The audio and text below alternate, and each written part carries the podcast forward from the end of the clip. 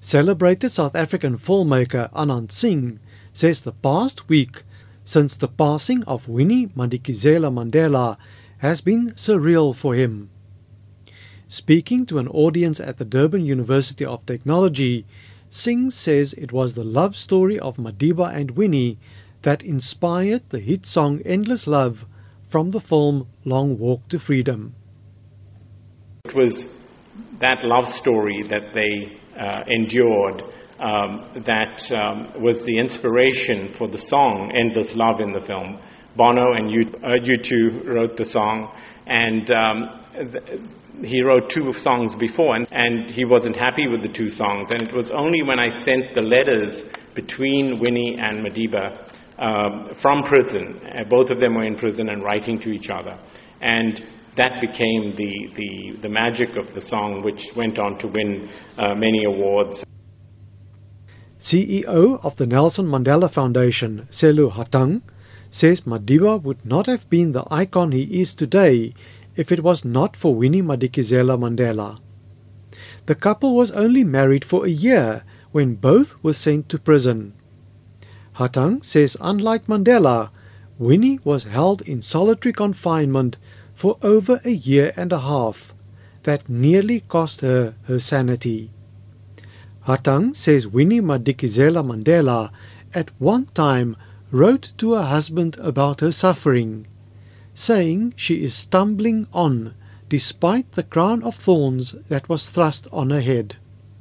She represents a generation of South Africans, of South African leadership rather, that was exposed to the full brutality of the apartheid regime. She was of the brutalized and those who were tortured by that regime. Unlike her husband, she was subjected to torture while in prison and carried the damage of that ordeal through the rest of her life.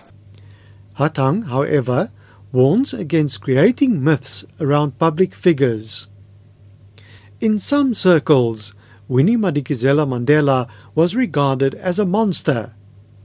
That is until it was changed over the past week through the power of social media that highlighted how deeply she cared about the plight of ordinary people. Hatang says Mandela did not only stand for reconciliation, but also remained militant during negotiations in the early 90s.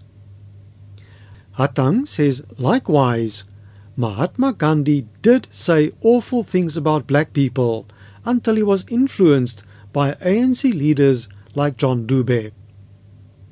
We shaped him to be the activist that he became when he went to India.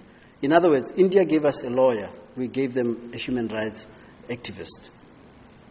And as a result, we should then claim that part predominantly as black South Africans. And that's my argument in this paper that we are not really as, as, uh, as confident as we should be about our past and our contributions in global politics.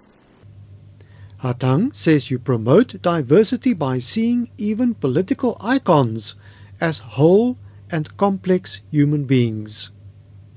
And it is by so doing that you avoid polarization around, for example, the land issue, or the obsession with access to higher education while the mental and physical development of 25% of South African children are stunted.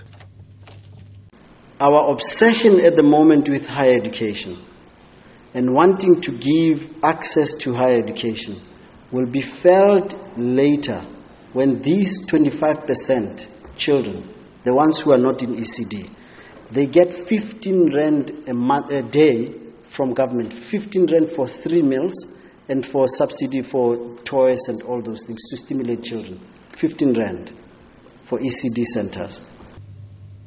Hatang says the legacy of Nelson Mandela and Winnie Madikizela Mandela is for every South African to take up such social issues to build the country that these leaders dreamt of. I am Dries Liebenberg in Durban.